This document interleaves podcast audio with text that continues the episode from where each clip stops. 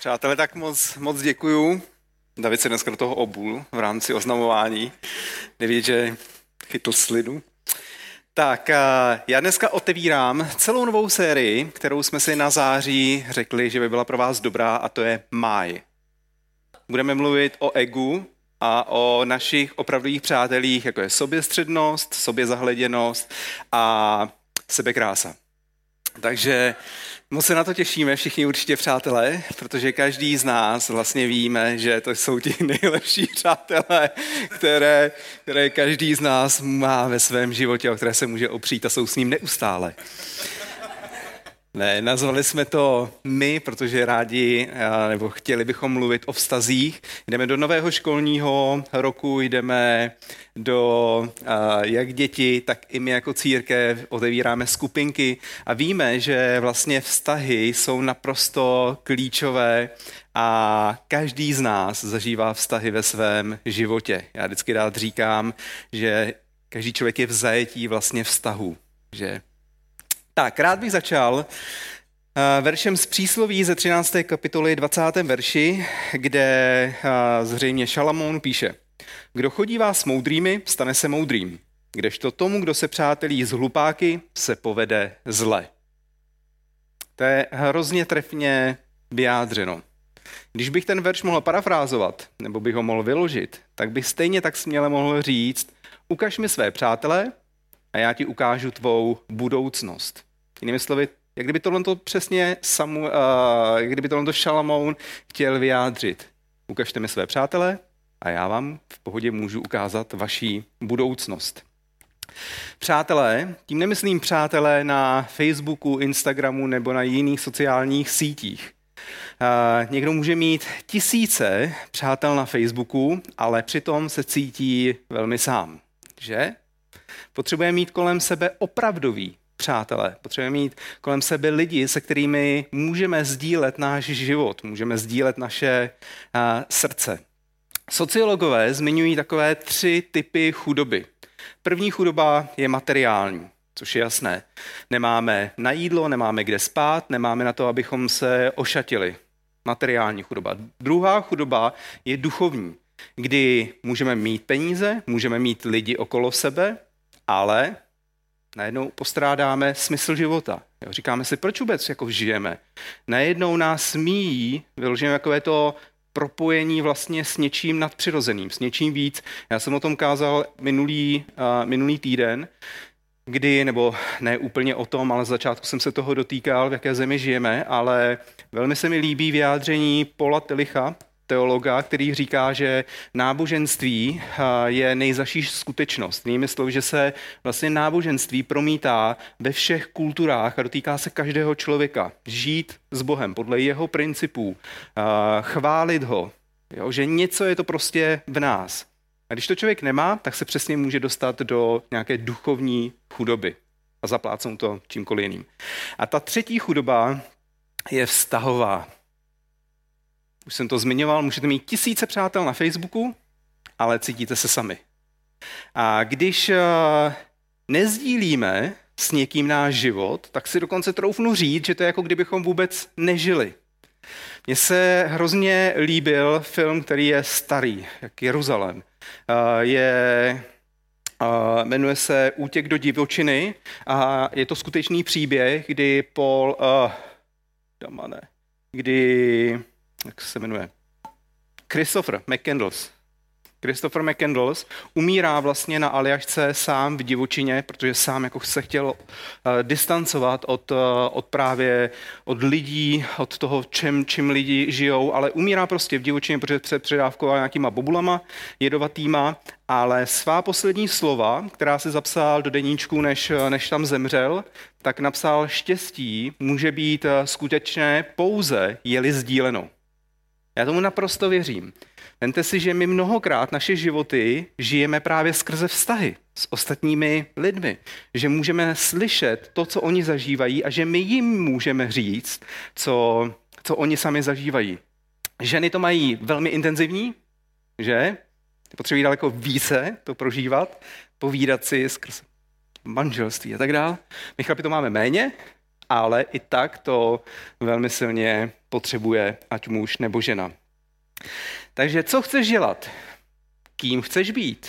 Čeho chceš ve svém životě dosáhnout? K tomu potřebuješ mít správné, opravdové přátelé, kteří ti k tomu pomůžou. Rád bych se teď podíval do písma, do skutků apoštolských, kde můžeme vidět, jak se Pavlovi, tam budeme číst, že to byl Saul, nebyl, nebyl změněno jeho jméno na Pavla, kdy se Saulovi změnil diametrálně život skrze vztah právě s člověkem, který Pavlovi věřil, který mu důvěřoval. Takže skutky apoštolské 9, 26, 28. Když přišel Saul do Jeruzaléma, chtěl se připojit učedníkům, ale všichni se obáli, protože nevěřili, že k ním patří. Tu se ho ujal Barnabáš, uvedl ho k apoštolům a vypravoval jim, jak Saul na cestě do Damašku uviděl pána. Uslyšel jeho hlas a jak tam potom neohroženě kázal v Ježíšově jménu. Saul se nyní mohl v Jeruzalémě na všem podílet s apoštoly a všude směle mluvil ve jménu páně. Nemůžeme se divit, že apoštolové měli strach z Paula z Pavla, protože tvrdě vlastně persekoval církev. Určitě tam bylo mnoho jako násilí, různých prostě věcí, kterým normální člověk se chce, chce vyhnout. A Jeruzalém tak byl centrem samozřejmě křesťanství a poštolé byli vážení. Jo, když by se dostal, infiltroval Pavel mezi ně, pozatýkal by je, tak by zničil vyloženě jako celé vedení a tak dál. Báli se ho přirozeně, normálně a nemůžeme se vůbec divit. Ale Barnabáš, který měl právě skvělou reputaci u apoštolů, který měl tu důvěru, tak ji propůjčil Saulovi. Svou důvěru propůjčil jemu, takže vlastně mohl přijít k apoštolům a mohl s nimi sdílet, co vlastně Kristus v jeho životě udělal, že nastalo ke skutečnému hlubokému obrácení jeho mysli a jeho, jeho života. Eh, já sám, přátelé, jsem rád, že mám ve svém životě lidi, kteří vidí do mého života a se kterými můžu sdílet to, co zažívám. Ti, kteří mě vlastně dokážou posunout dál v mém životě, abych šel. Ale stejně tak, i kteří mi nastaví zdravé zrcadlo, že bych měl řešit věci ve svém životě, které potřebuju řešit. Protože to máme každý a to nikdy vlastně nezmizí jak se za chvíli i řekneme. Každý z nás potřebuje mít hluboké vztahy na x úrovních. Není to, že potřebujete mít kolem sebe kamarády, kteří vám budou pořád tleskat a, a tak, ale kteří skutečně vidí do vašeho života a vy do jejich. A věřím, že každý z nás potřebuje mít takové tři typy přátelství nebo lidí ve svém životě. A rád bych se podíval právě na krále Davida, který byl vynikajícím panovníkem. A stejně tak právě můžeme vidět, že měl ve svém životě lidi, kteří pomáhali měnit kurz jeho života. A nakonec, kteří právě z něj udělali i člověka, kterým Bůh po něm chtěl, aby byl. Jo, jinými slovy, muže podle božího srdce. A mně se to hrozně líbí. Vemte si, když by když by o vás někdo na vašem sklonku života za vámi přišel a řekl by, ty jsi muž podle božího srdce, Dave, ty jsi muž podle božího srdce. Jo, každý by to prostě jako zahřál, by se řekli, ty, oh, eh, paráda.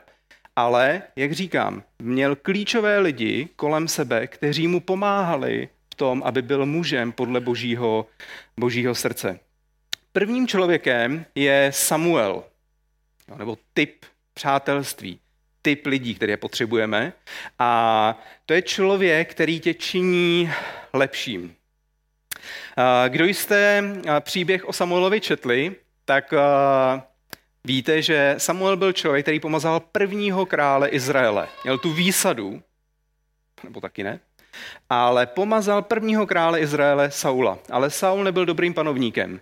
Z mnoha důvodů se ho nakonec Bůh prostě zřekl a řekl mi, ne, už prostě nemůžu se dívat na to, jak vede Izrael, jak spravuje vyloženě můj lid. A tak řekl Samuelovi, běž do domu Ješeova a pomažeš mi tam nového vlastně krále z jeho synů. A když tam přišel, tak viděl Eliaba.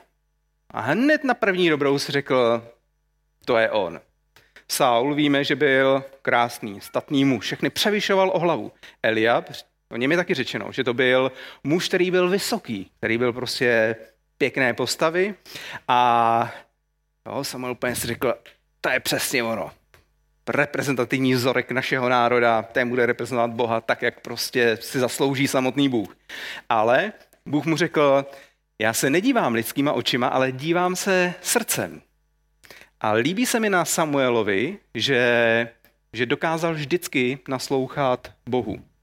Že nešlo o jeho vnímání lidskýma očima, ale naopak, uh, že naslouchal Bohu a udělal to, co po něm Bůh chtěl.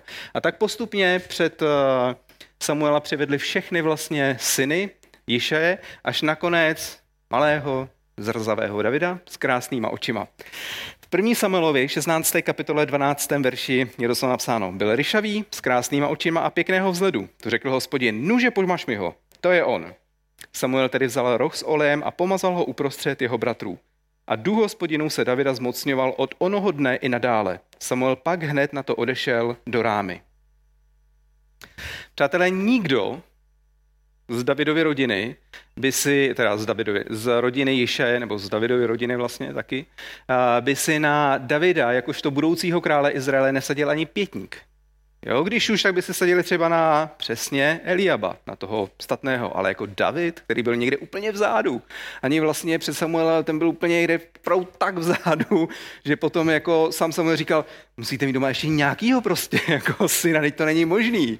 A až nakonec někdo, jo vlastně, teď máme ještě toho Davida, jako, jako sem přivojte, je to sice marný, ale přivejte ho sem. Jo, najednou to prostě klaplo.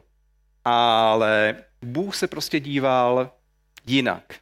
A co je ještě na tom hrozně krásný, jak my sami mnohdy dokážeme si udělat závěr z toho hned na první dobrou.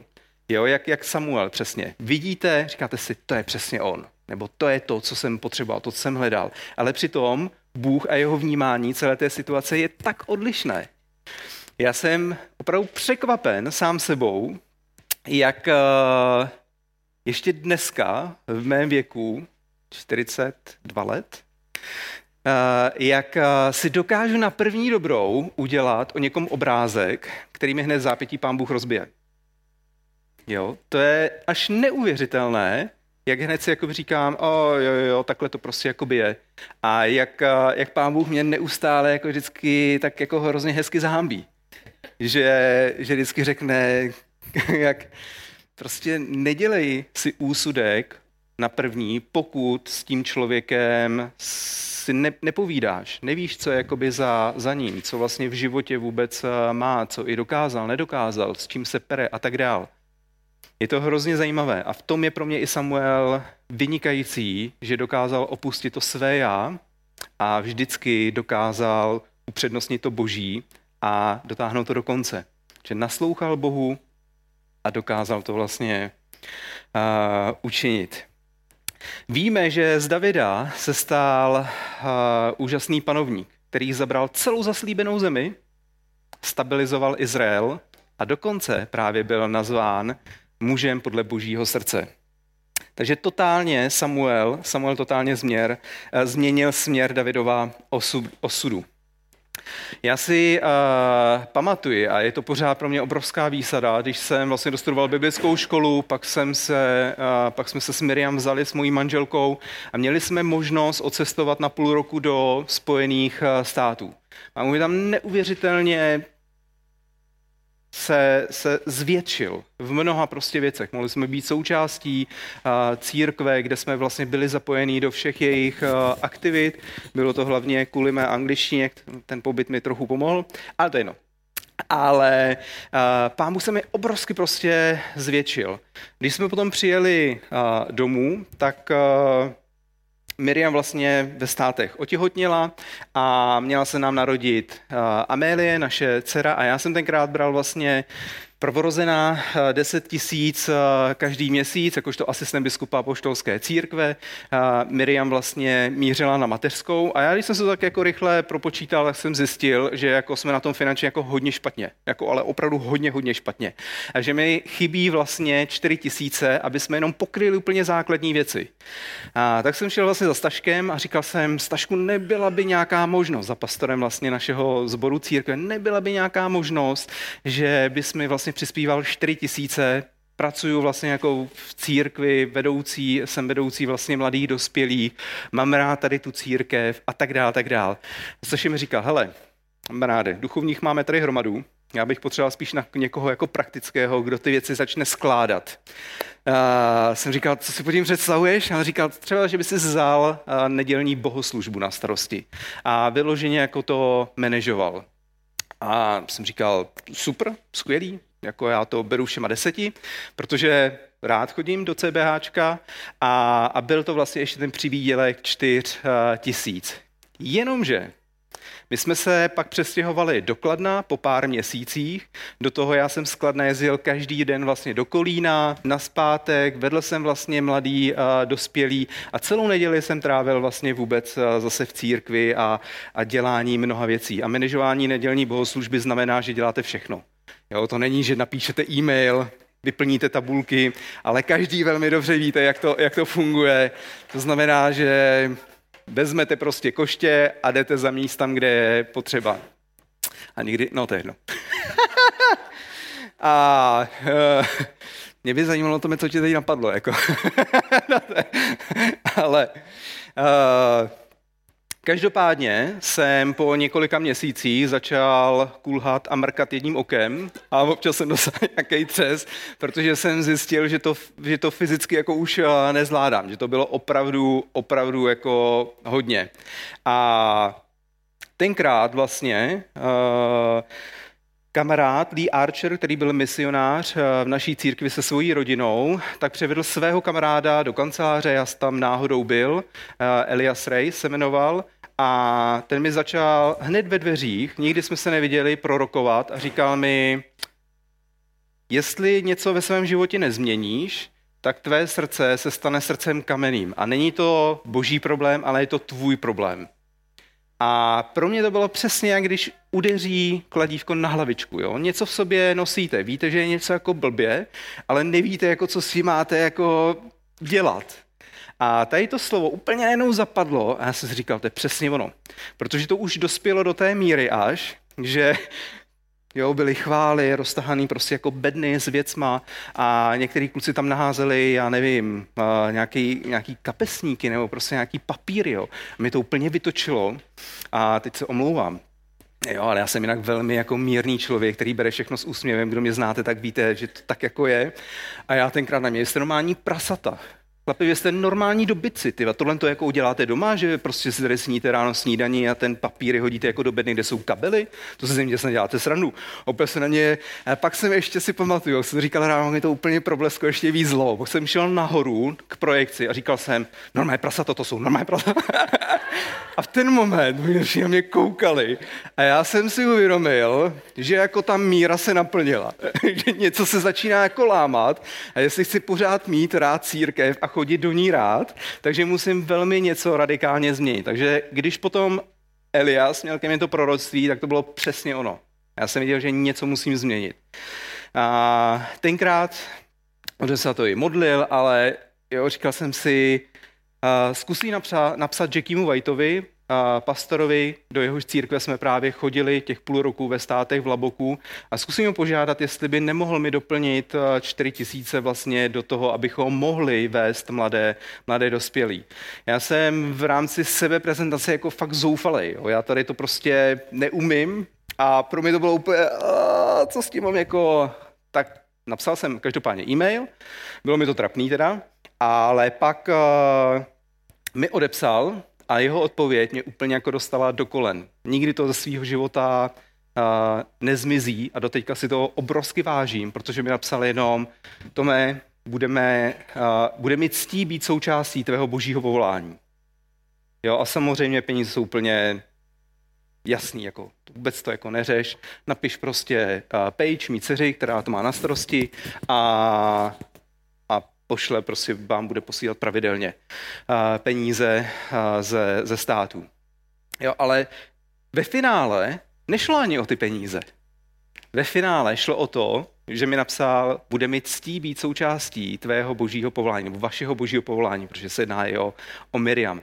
A to je to, co mě jako dostalo úplně na kolena. A to je to, proč to vlastně říkám, že každý z nás potřebuje mít ve svém eh, životě lidi, kteří vás činí lepšími, kteří vám řeknou, já v tebe věřím. A rád budu součástí tvého vlastně života, jakkoliv budeš potřebovat, ať už to bude skrze finance, ať už to bude skrze čas, ať už to bude skrze modlitby, ať už to bude skrze cokoliv.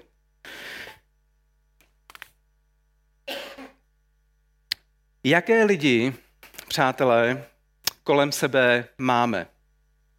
Vedou nás blíže k Bohu, posilují naše manželství, vedou nás více do vztahu s našimi dětmi, ukazují nám, jak lépe podnikat, jak lépe spravovat náš život, jak být více štědří? Nebo naopak jsou to hlavně lidé, kteří nadávají neustále na svoji manželku, manžela, kteří si neustále stěžují, jak mají hrozné děti a že se těší, až jim bude 18 a, a půjdou hned z domu. Kteří prostě nám říkají naopak, jak nečestně vyloženě jako podnikat, že jde vlastně o to já, já, já, mít víc peněz a, a užívat si je a štědrost je až někde za kopcem, že ani neví, co to je za pojem. A jaké lidi kolem sebe máme? Takže první typ takového přátelství byl Samuel, člověk, který tě činí lepším. Nikdo by si nevsadil ani pětník na Davida, ale Samuel v něj věřil, vytáhl ho, pomazal ho a, a David se stal velkolepým králem. Druhý uh, typ člověka je Jonatán. Ten, který uh, ti pomůže nacházet duchovní sílu. Jonatán, člověk, který ti, po, doka, uh, který ti pomůže najít duchovní sílu. Každý z nás, kdo následuje Ježíše Krista, Úplně každý z nás potřebujeme kolem sebe lidi, kteří nám budou dodávat duchovní sílu. Protože víme, že ten život je upside down, že ten život tady na zemi je boj. Není to prostě, když se mi teď daří, finance mám, jsem zdravý, rodinné zdravá, všechno funguje, tak to neznamená, že to bude takhle do konce vlastně jako života přijdou prostě vždycky těžké věci. Tak to jako je. Na nic si nemusíme hrát a myslím si, že každý z nás to velmi dobře víme. Věci nejsou samozřejmostí na tomto, na tomto světě a v našem, v našem životě. A můžeme se dostat do bodu, kdy právě budeme na úplném dně. A když máme kolem sebe lidi, kteří nám pomůžou nacházet duchovní sílu, tak je to obrovské, obrovské plus. Krom toho církev Přátelé, jsme, jsme my. Je to právě přesně o, o těch vztazích, které mezi sebou máme, jak jeden k sobě se vlastně chováme, důvěřujeme, jak jeden za druhým stojíme. Církev není o individualitách, individualismu, který dneska formuje tento svět, ale naopak církev je o, o propojení, o vztazích. A líbí se mi krásně ten verš, kterým Ježíš vystihuje právě církev. Neříká, kde se jeden sejde ve jmé jménu, tam já jsem nad ním, pod ním, vedle něj. Ale říká, kde se dva nebo více sejdou ve jmé jménu, já jsem uprostřed nich. Jo, a to krásně právě vystihuje Ježíšov, Ježíš, Ježíšovo dívání se na, na církev, na vztahy a jak je důležité, aby byli křesťané mezi sebou a, propojeni. Tak na zpátek Davidovi. David byl pomazaný za krále Izraele. Neskutečně se mu dařilo. Do jakékoliv bitvy šel, tak tu prostě vyhrál. Až jednou se vracel z bitvy společně se Saulem a ženy kolem začaly zpívat. Saul, ten porazil své tisíce, ale David, ten porazil své desetitisíce. A Saula to nakrklo. Samozřejmě nějaký skrče, kryšavej, sice má pěkný oči, ale, ale jako já jsem o dvě hlavy větší, já se umím ohánět mečem a jsem králem. A ne on, co se to vůbec dovolujou. A začal na Davida žárlit. A došlo to tak daleko, že se ho vyloženě pokusil zabít. A v první Samuelovi 23. kapitole můžeme znova číst. David viděl, že Saul vytáhl, aby mu ukládal o život. I ukryl se v poušti v Zífu v Choreši. Jonatán, syn, da, syn Saulův, se vypravil a šel za Davidem do Koreše. Ve jménu božím mu dodal odvahy.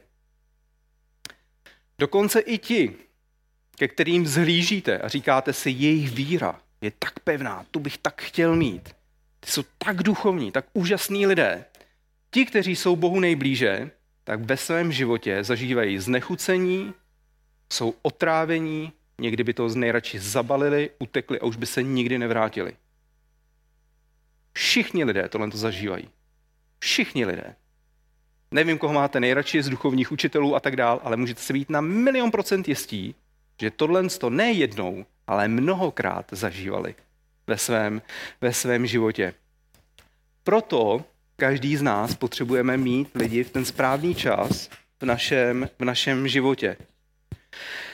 Uh, jo, vůbec to nemá nic společného s nějakou duchovní zralostí. Je to prostě život, který, který žijeme, který je plný prostě i negativních uh, překvapení.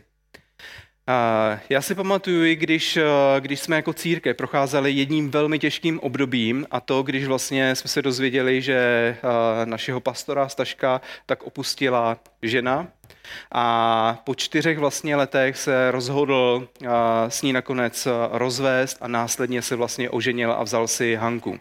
A já během těch čtyř let tak jsem měl možnost být se Staškem na, na dvou cestách První byla vlastně v, v Laboku právě, kde seděl a mluvil s Jackiem Whiteem o těch věcech. Bylo to těsně potom, co ho Eva opustila. A pak vlastně jsme byli v Melbourne, v Melbourne City Church. Je obrovský taky megazbor, kde Christoph Chisholm, tak hlavní pastor se znova o tom bavil uh, se, se Staškem, když se vlastně rozváděl a, a rozhodl se znova vejít do, do nového vlastně manželství. A mě, přátelé, překvapilo, a člověk to samozřejmě hlavně vidí zpětně, kolik negace, nejenom jako v rámci církve nás, ale i kolik negace z, mezi pastorama v rámci naší denominace a poštolské církve šlo na Eh, na Staška. Jo? Nebylo to jenom o tom, Uh, že by měl vlastně skončit jako pastor, že by to měl uh, zabalit, že dělá ostudu vyložení apoštolské církvy a následně vlastně, když se znovu jako ožení a podobně, rozebíralo se to na milion studijních dnech, kde se tím zabírala uh, úzká rada, rada církve a tak dál. A bylo to velmi těžké období hlavně pro, pro Staška. To, proč říkám, ale že jsem mohl být eh, jak v Laboku, tak v Melbourne, tak mě překvapila úcta, se kterou mluvili vlastně eh, jak Jackie White se Staškem, tak stejně i eh, Chisholm, Christoph Chisholm. A to mě, to mě jako doteďka dostává, protože to nebylo jenom o tom, jestli za to může Stašek, nebo jestli za to může Eva, jo, jak by, jestli by měl zůstat v pozici pastora, nebo by neměl zůstat v pozici pastora, jestli se může oženit, nebo se nemůže oženit. Oni se s ním bavili vyloženě, že jejich srdce se propojilo s jeho srdcem. Kdy mu říkali, Stašku, my v tebe pořád věříme. My věříme v to povolání, které Bůh dal do, toho, do tvého života. Modlíme se za tebe. Kdyby si cokoliv potřeboval, tak jsme tady. Jo, a bylo to u obou dvou.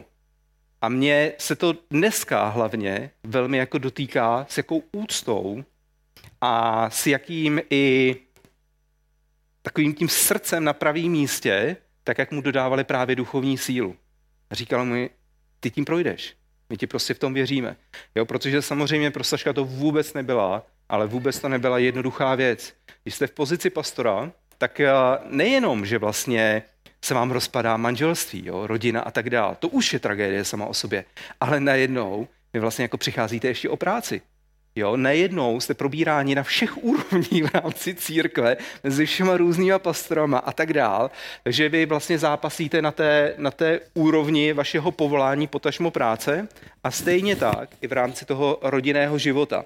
A to je, to je obrovský vlastně potom tlak, pod který se, pod který se ten člověk vlastně dostane. A když tam potom ještě slyší ve finále negaci, nebo takovou tu pravdu, co by měl dělat, jak ty věci by měly být, tak o to to je ještě vlastně těžší. Jo, než aby to bylo stačku, jenom se chceme prostě nějak zeptat, jo, nebo chceme víc o tom komunikovat. Samozřejmě, my jsme sami starší hledali, jak, jak, jak i Staškovi pomoct, jak to říkat církvi. Mnoho věcí si myslím, že bychom dneska udělali taky úplně jako jinak. Ale když je člověk vždycky v nějakém procesu, tak je to těžké. Snažíte se dělat ty věci nejlépe, ale sami, když bouchne prostě bomba najednou všude kolem vás prach a vy nevíte, kde je pravá, kde je levá a snažíte se v tom, v tom zorientovat.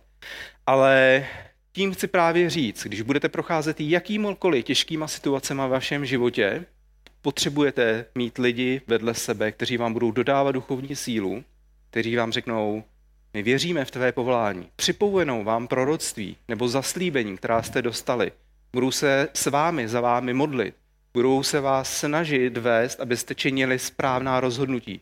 Protože když je srdce a mysl zbouřená, tak mnohdy dochází přesně ke zkratkovitým rozhodnutím, které nejsou z dlouhodobého pohledu uh, dobrá.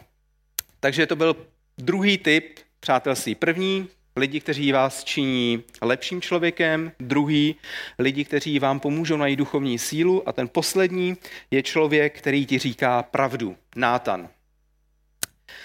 Velmi dobře víme, kdo jste četl příběh o Davidovi, že v Davidově životě nastalo jedno velmi těžké, černé, pra, nejčernější uh, období. Uh, království bylo stabilizáno, těšil se prostě úctě, měl všechno, na co si pomyslel. Ale jednoho večera se procházel po střeše a v tom uviděl krásnou ženu. Betšebu, jak se omývá. A tak Davida nenápadlo nic jiného, než si ji zavolat spal s ní a ejhle, ona otěhotněla. Aj, aj, aj, aj, aj. To je prostě blbý. Tohle to, to se nemělo stát. To, co ale bylo ještě horší, že Batšeba byla vdaná.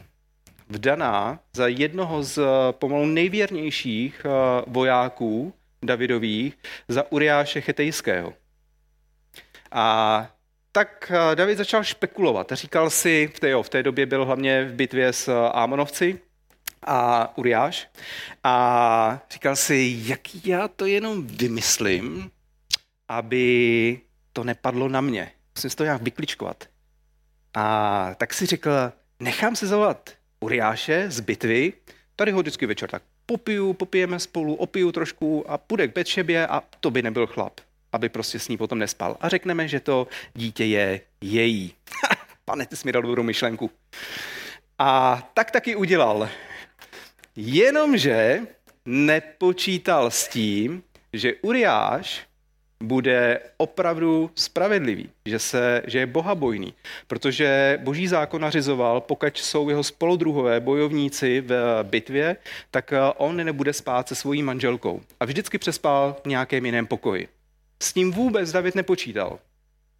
A tak znova, David zase říkal, jak to musím z toho vybruslit, to prostě takhle nejde, tak pošlu Jábovi, veliteli vzkaz, ať ho dají do první řady, v bitvě tam od něj odstoupí a Amonovci ho zabijí. A tak se taky stalo. Jo, neskutečná prostě věc. Muž podle božího srdce, jak dokázal něco tak ohavného vyloženě spáchat. A David, eh, teda Bůh si vybral Nátana, aby Davidovi řekl pravdu, co si o tom on sám, jakožto Bůh, myslí.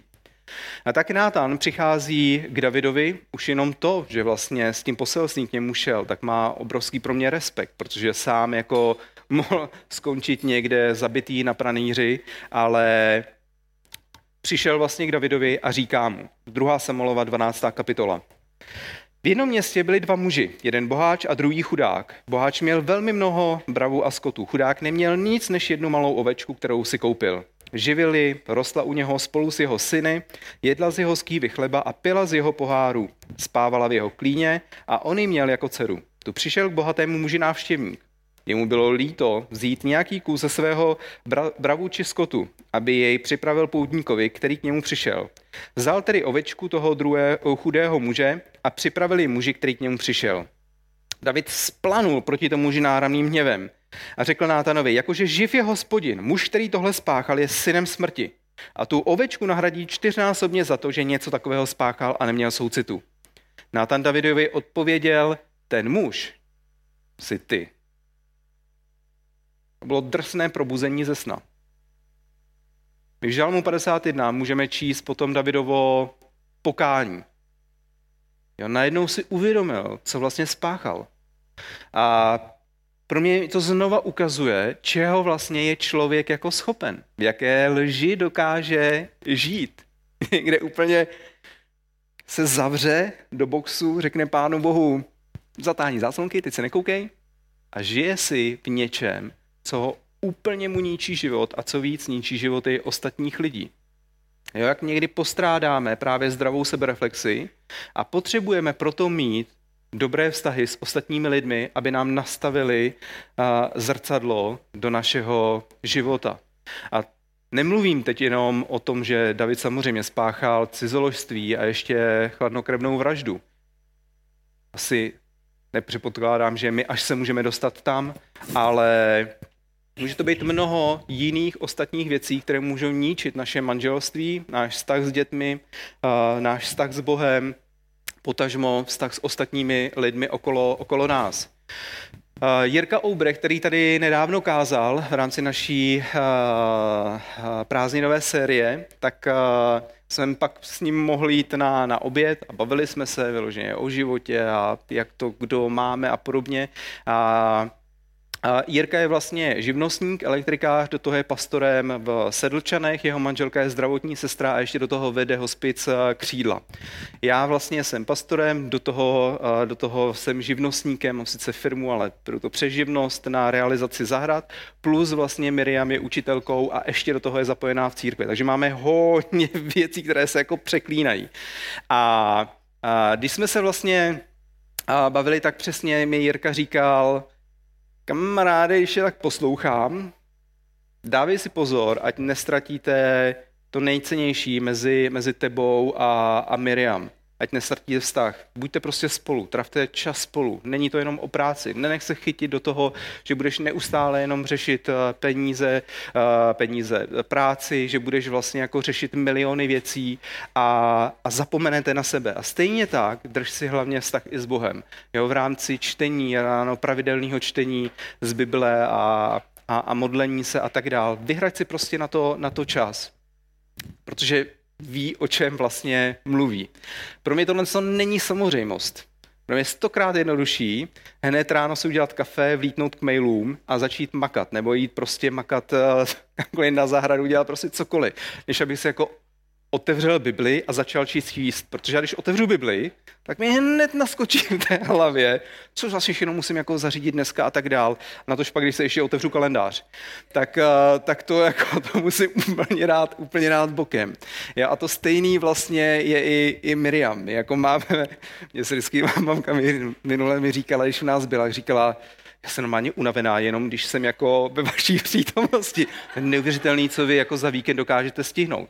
My jsme dvě dobře, velmi dobře organizované jednotky a překrývají se naše kalendáře a tak dále. Miriam ví úplně přesně, co já vlastně jako během dne dělám, což jenom musím zařídit, protože to má vyloženě ve svém jako Google kalendáři a stejně to mám i já. Jo, v rámci jejich schůzek s manželským a s, se snoubencema, jo, v rámci x dalších věcí a máme tři krásné děti, kterým věnujeme a, také mnoho času v rámci hlavně rozvážení na všechny koníčky, kroužky a, a tady ty věci. Ale na druhou stranu je to skvělý čas, že vždycky v autě. Dneska si popovídáme, jsme nadšení. Skvělý čas. A nemůžu hlavně nikam utíct z toho, to je taky výborný, to jsem poznal. Takže jestli něco chci hluboce probrat se svými dětma, vyjedeme autem na hodinový, na hodinový výlet. A a, po dálnici. To je nejlepší, protože tam nikde nemůžete pomalu zastavit. A benzínku vždycky, je, já jsem zase přijel. a, a Jo, takže jenom Jirka mi hrozně hezky nastavil zrcadlo, protože i to říkal ne, aby by mě vypůsobil pocit viny, ale protože mu na mě záleželo. Jo, záleží mu na, na, na naší rodině a to vždycky vycítíte. Jo, potom jsme vlastně ještě měl tady kázání odpoledne, tady si vzal Miriam eh, a mě vlastně a, a modlil se za nás, žehnal nám. Jo, pak mi napsal jenom sms že se za nás modlí, jak se máme, já jsem zapomněl odepsat. jsem zapomněl po měsíci na starší, Jirka přišel a já, ty jsi vlastně Jirko psal, viď, před měsícem. si omlouvám, já jsem to úplně zapomněl, ale vážím si toho strašně moc. A potřebujeme kolem sebe mít prostě takovéhle lidi. Protože ty, když potom promluví do našeho života, tak to tam zůstává. Jo, není to něco, že se to o vás otře, a jednou to vás prostě jako zůstane a klíčí a roste. A, a vy víte, že to je přesně jakoby slovo i od Boha. Od člověka, který žije s Bohem a nastaví vám zrcadlo, které je v lásce a v milosti a ne v rámci vyvolání pocitu viny a jak byste měli žít podle někoho, kdo vám říká, že byste tak měli žít. Přísloví 27.5 říká, lepší jsou zjevná kárání, než skrývaná láska. Věrně jsou míněny šlehy od milujícího, ale záludné jsou polipky nenávidícího. Přátelé, já věřím, že nikdy, já tomu opravdu věřím, že nikdy nemůžete být lidmi, kterými po vás Bůh chce, abyste byli, bez toho, aniž byste neměli dobré vztahy s lidma. S lidma, kteří vás činí lepším, kteří vám dodávají duchovní sílu a kteří vám říkají v lásce pravdu. Prostě to nejde. Člověk tak byl stvořen a Bůh to tak vyloženě učinil. Církev je o lidech, není to o individualitách, je to o lidech, o nás. Je to prostě klíčové. V tom je i síla vyloženě církve. Takže ukaž mi své přátelé a já ti ukážu tvou budoucnost. Na závěr, a teď už opravdu končím, a pozval bych i kapelu, nemohla přijít, bych ale, bych, jste dva, to už je kapela. to je duo. Duo kapela. A rád bych vám dal jednu, ale důležitou, důležitou otázku, kterou bych rád, aby se taky odsud odnesli. Protože jsem pořád mluvil o nás, že my potřebujeme, že? My potřebujeme. Ale pojďme to obrátit. Kým my sami, kým vy sami jste pro lidi okolo vás. Kým každý z nás je pro lidi okolo nás. Činíme je lepším? Dodáváme jim duchovní sílu? Říkáme jim v lásce pravdu? To bych rád, abyste se taky nad tím zamysleli, protože nejenom, že my takové lidi potřebujeme, ale my i takovými lidmi potřebujeme být pro ostatní. Pane, děkuji ti za, za celou tu sérii, která se týká vztaz, je o vztazích a ty sám si přišel, pane, na tento svět a ukazoval si, jaký máš vztah se svým Bohem Otcem v nebi. Ukazoval si, jaký máš vztah s ostatními lidmi a že ti na lidech záleží. Dokonce si přišel a dal si svůj život za každého z nás, aby jsme znova mohli poznat ten nejhlubší vztah, který můžeme být s naším Bohem Otcem. Ale stejně tak si kladl, abychom my měli vlastně vztah. Jsou toho plná nejenom evangelia, ale pak následné listy, kde vlastně máme upřednostňovat jeden druhého před sebou samým, kdy máme být skromný, tiší, kdy máme druhým pomáhat, máme jít, být blízko, pane. A tak se modlím, ať jsme takovou církví, krále, ať si celou tu sérii použiješ k tomu, kdy se něco změní, kdy napravíš eh, nějaké třeba i vztahové věci, které mezi sebou máme, kdy zároveň ale nějak prohloubíme vztahy s ostatními lidmi, tak abychom mohli být blíže tobě a aby tvá sláva byla na našich životech, králi. Chválíme tě, vyvyšujeme tě a děkujeme ti, pane. Amen.